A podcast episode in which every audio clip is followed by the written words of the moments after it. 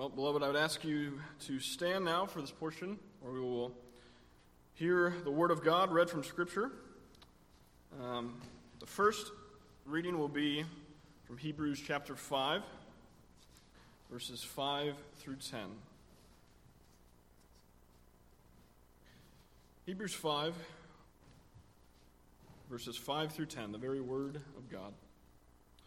So also Christ did not exalt himself to be made a high priest, was appointed by him who said to him, You are my son, today I have begotten you. As he says also in another place, You are a priest forever after the order of Melchizedek. In the days of his flesh, Jesus offered up prayers and supplications with loud cries and tears to him who was able to save him from death. And he was heard because of his reverence. Although he was a son, he learned obedience through what he suffered. And being made perfect, he became the source of eternal salvation to all who obey him, being designated by God a high priest after the order of Melchizedek. As for the word. I'd ask you to remain standing as we flip to our now second reading of Scripture. And this will be our sermon text. This is from Luke, the Gospel of Luke, chapter 22 uh, verses 39 through 46. This is Christ our Lord praying at the Mount of Olives. So Luke 22, uh, verses 39 through 46. Herein is the very word of God. And he came out and went, as was his custom, to the Mount of Olives. And the disciples followed him. And when he came to the place, he said to them, Pray that you may not enter into temptation. And he withdrew from them about a stone's throw and knelt down and prayed, saying, Father, if you are willing, remove this cup from me. Nevertheless, not my will, but yours be done. And there appeared to him an angel from heaven, strengthening him. And being in agony, he prayed more earnestly. And his sweat became like great drops of blood falling down to the ground. When he rose from prayer, he came to the disciples and found them sleeping for sorrow. And he said to them, Why are you sleeping? Rise and pray that you may not enter into temptation. As far the word of God, you may be seated.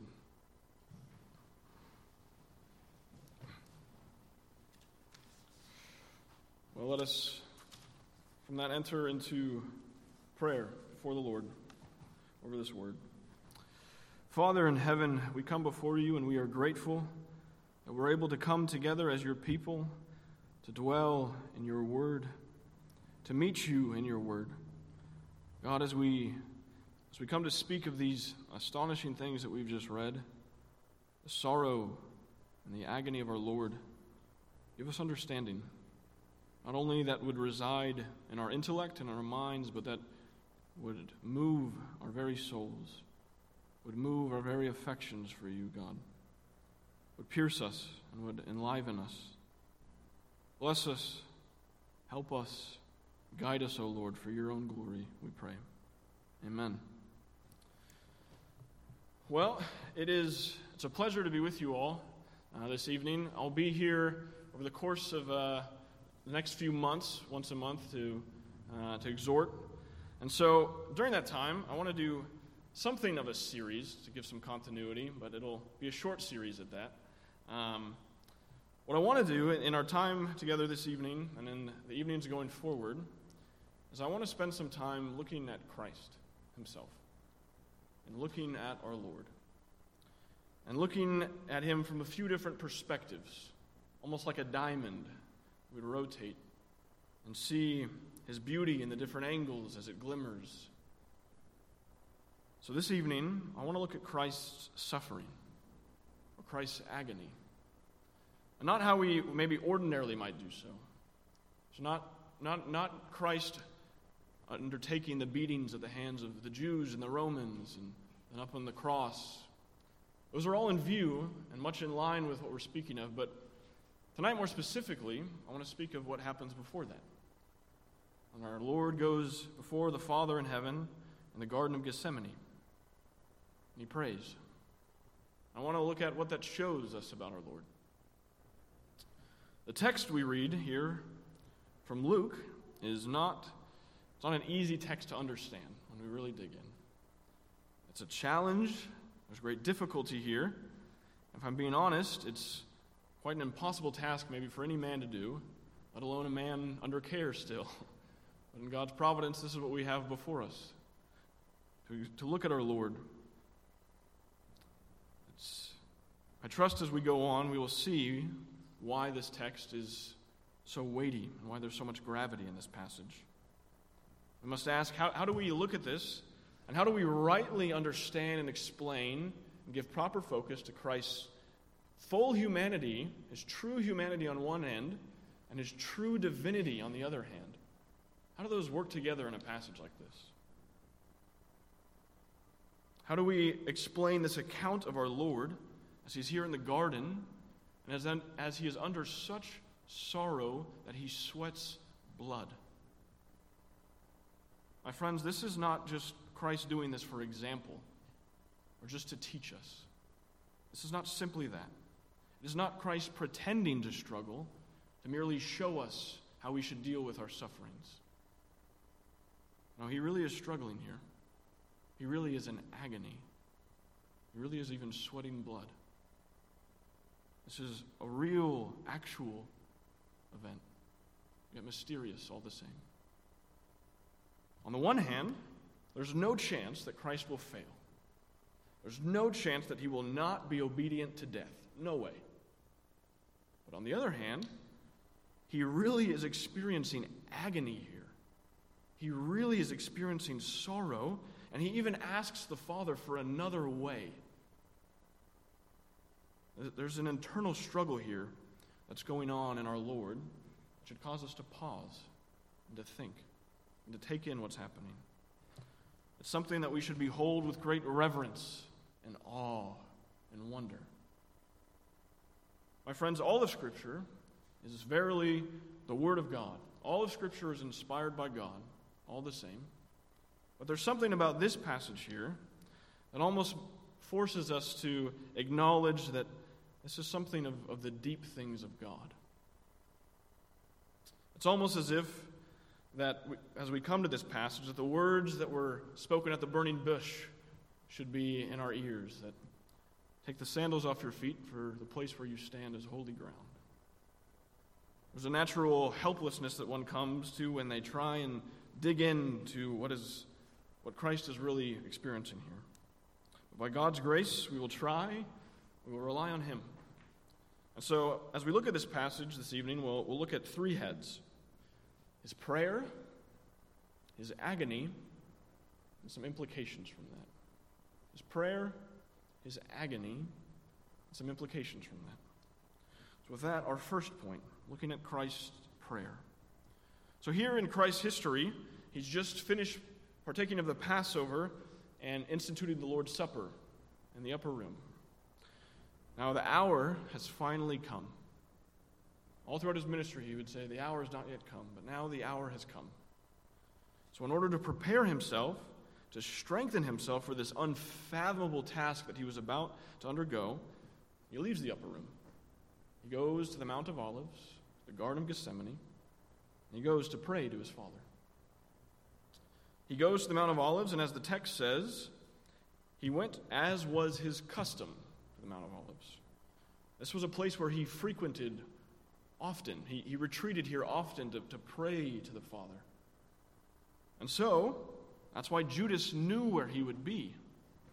And Christ knows that Judas knows that he's coming here. So Christ goes on purpose to the place where he knows that he'll be captured. He goes to the mount, knowing the traitor will bring his enemies and find him there. And he goes to pray that he might have the strength to endure what is coming. Yes, he indeed prays for the cup to pass, which we will, we will dig into in, in, in a little bit. But he is already submitting to his Father by even going to the mountain. He's already in submission by going there because he knows that this is the place where he will be captured, where the hour truly will come. He goes as a lamb to the slaughter. He goes voluntarily to the sword that will smite him. When he goes to the mount, the text tells us that he cautions his disciples in verse 40. Pray that you may not enter into temptation. This echoes what he just said if you read in the chapter before, chapter 21, verse 36. He says very similarly, but stay awake at all times, praying that you may have strength to escape all these things that are going to take place and to stand before the Son of Man.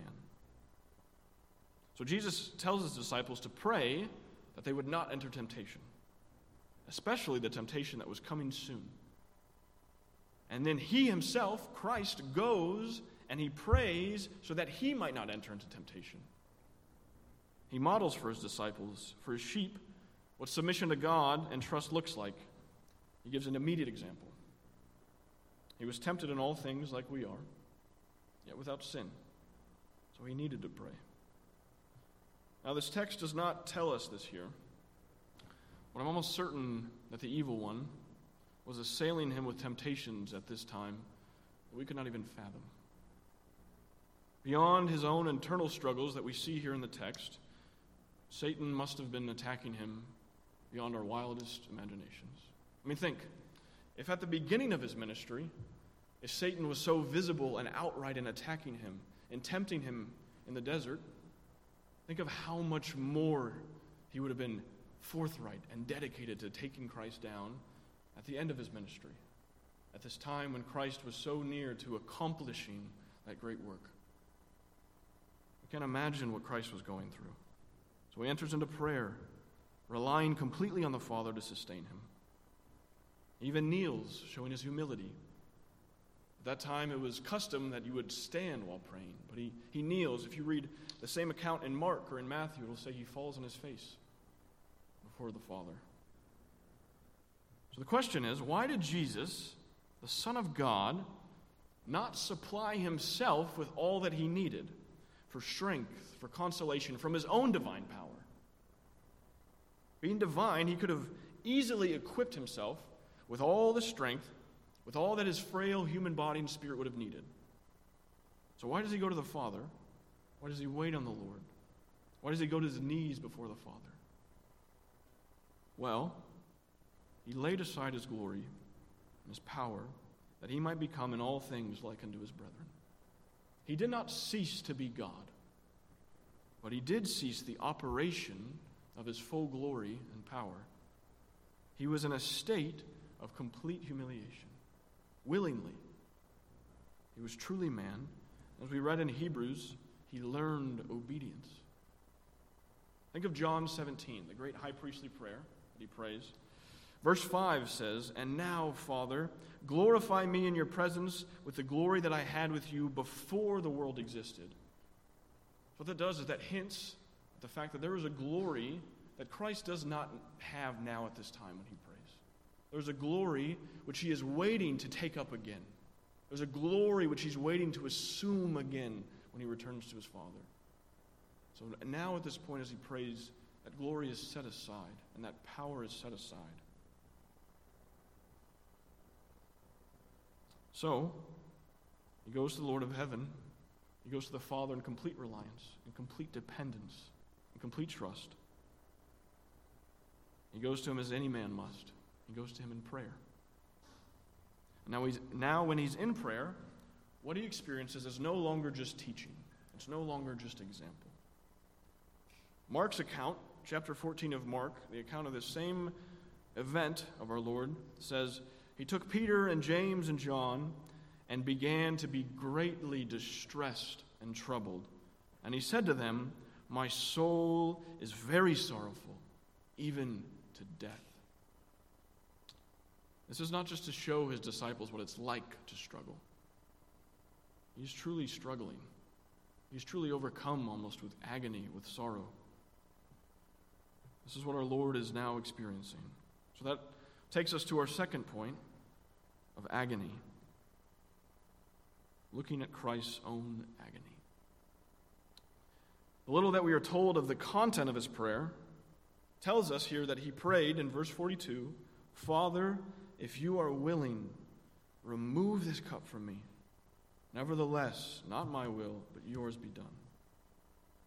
Father, if you're willing, remove this cup from me. My friends, nothing that I say or that any of us could say this evening could ever bring upon us the kind of impression that a saying like this should have on us. My friends, this is the eternal, the infinite God of heaven, the Alpha and the Omega, come down incarnate, dwelling in the flesh of man, a true body, a true soul, who is at this point falling down on the cold, hard ground, praying to the Father in heaven, asking if there is any other way. This is astonishing. But how could Jesus, the God man, human and divine, how could he come to this point? How could it get to this point? Where he's sweating blood and agony, where an angel has to be sent to comfort him. How do we get to this point? Well, it helps to first put in view what he's so sorrowful about, what his agony is over.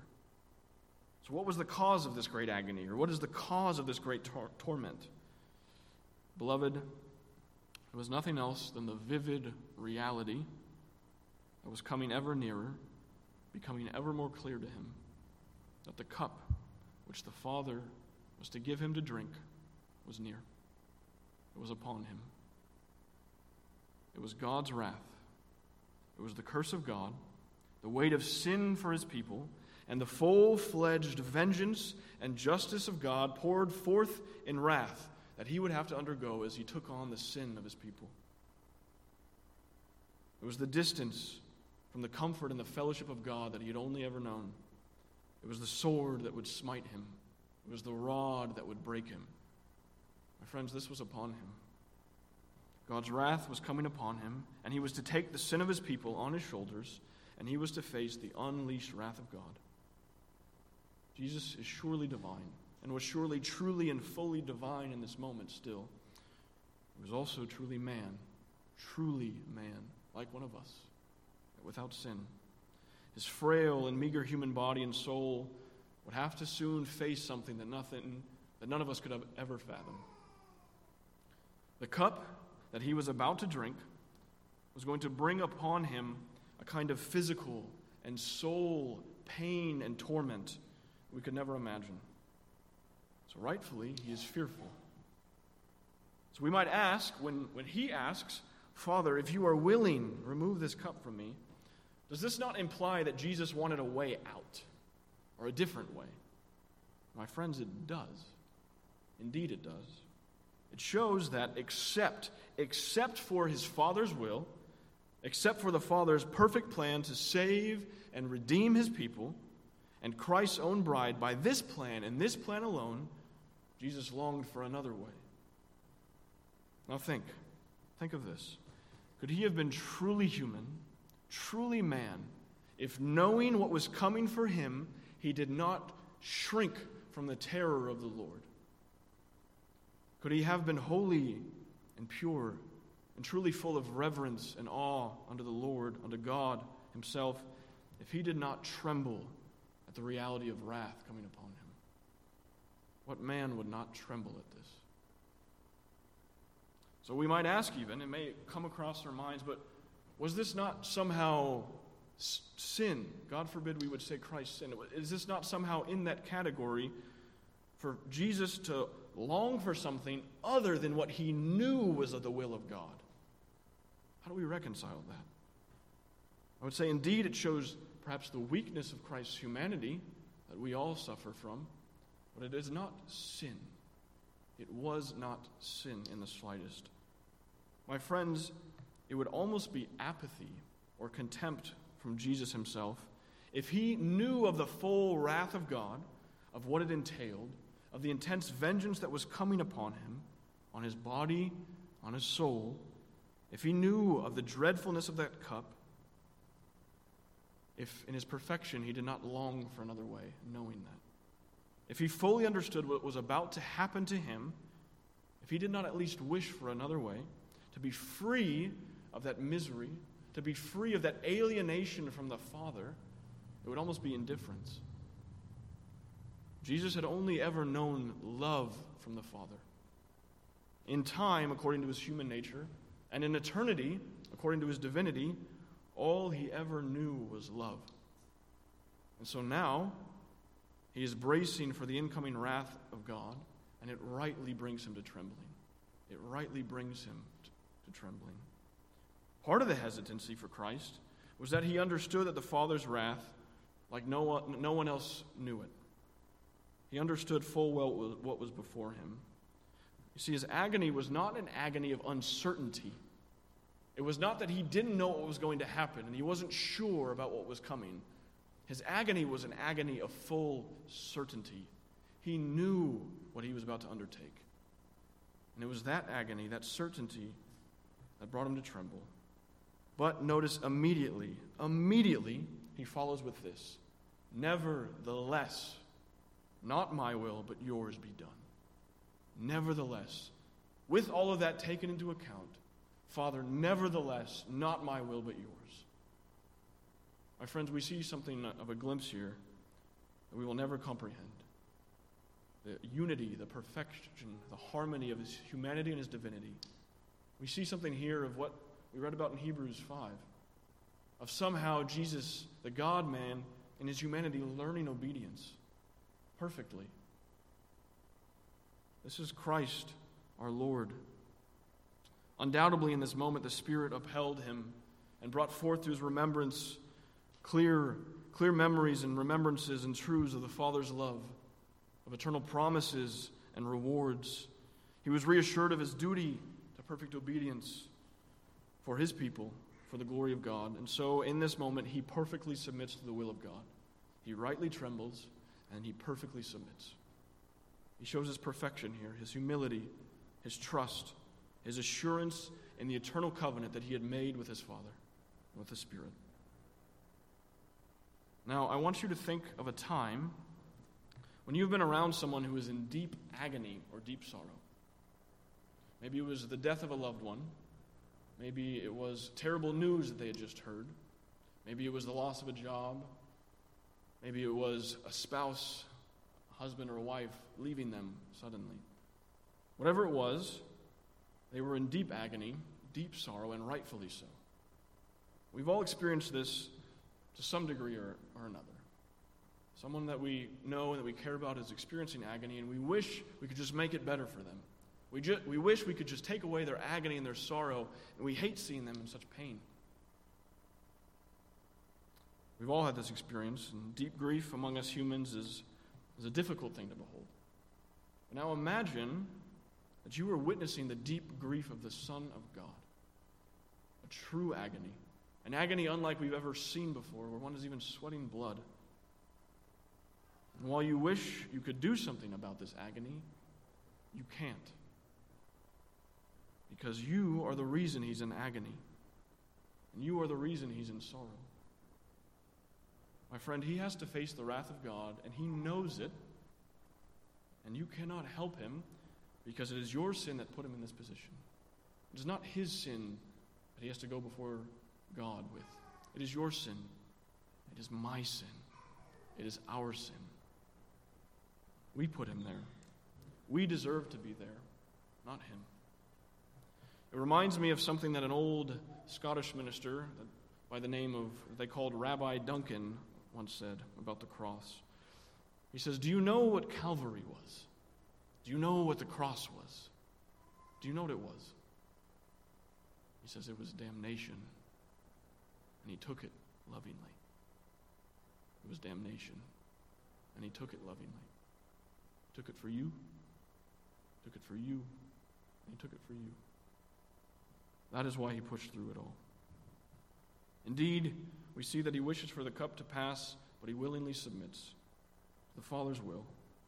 We must recognize that when the sins of his people and the guilt of those sins are imputed to Christ, were given to Christ, they did not just sort of float above his head abstractly. They did not come to him without having any sort of effect on him. As we can, we can see in Psalm 69, it's a psalm where Christ speaks to us through the Psalms about his sufferings. Verses 19 to 21 say, You know my reproach and the shame of my dishonor. My foes are all known to you. Reproaches have broken my heart so that I am in despair. I looked for pity, but there was none, and for comforters, but I found none. They gave me poison for food, and for my thirst they gave me sour wine to drink.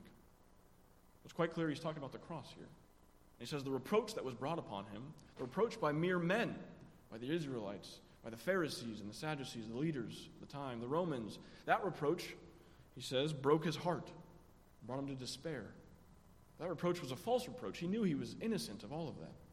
It still brought him to despair.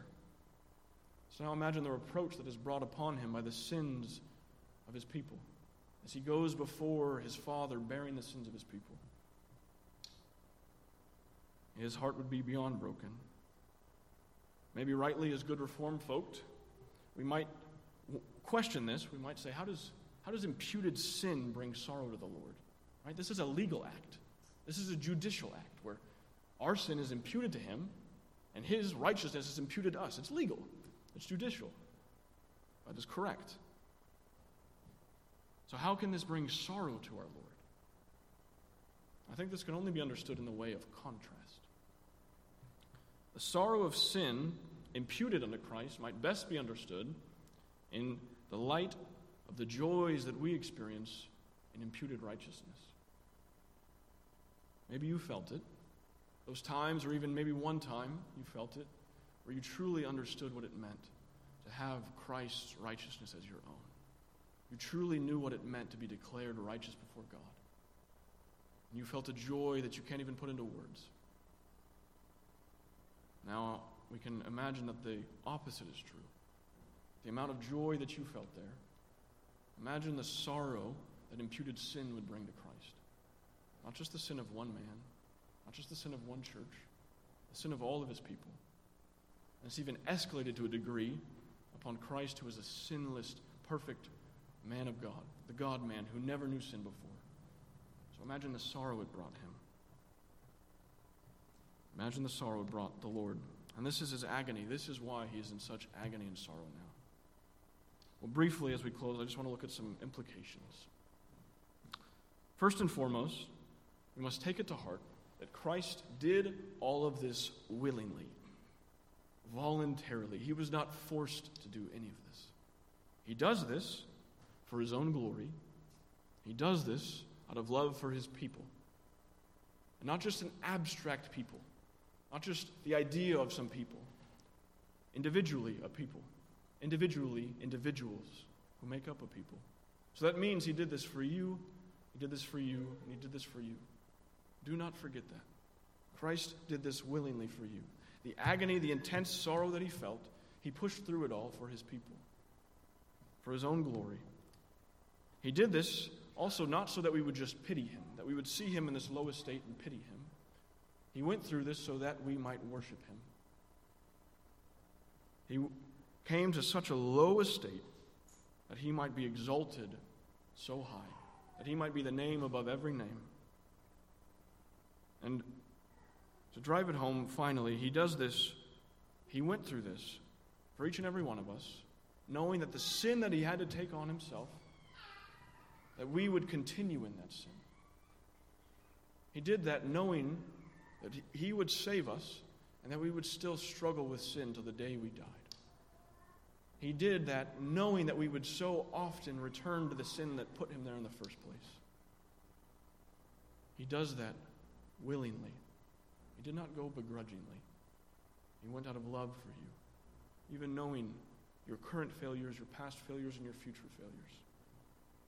He does that willingly.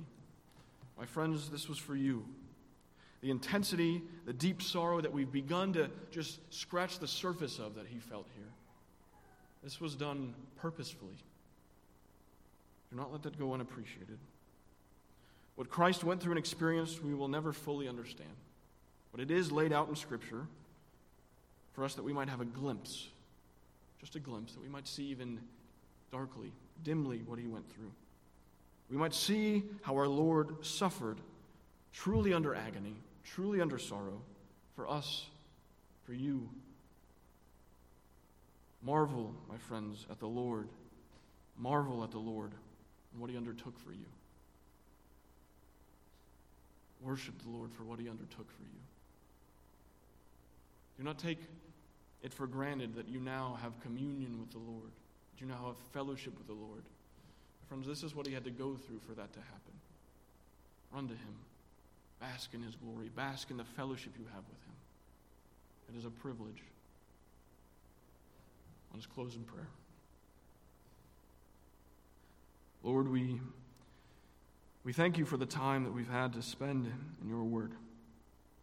Lord, do not allow us to leave here tonight without a clearer sight of Christ our Lord, without a clearer understanding of what he went through for his people, for us.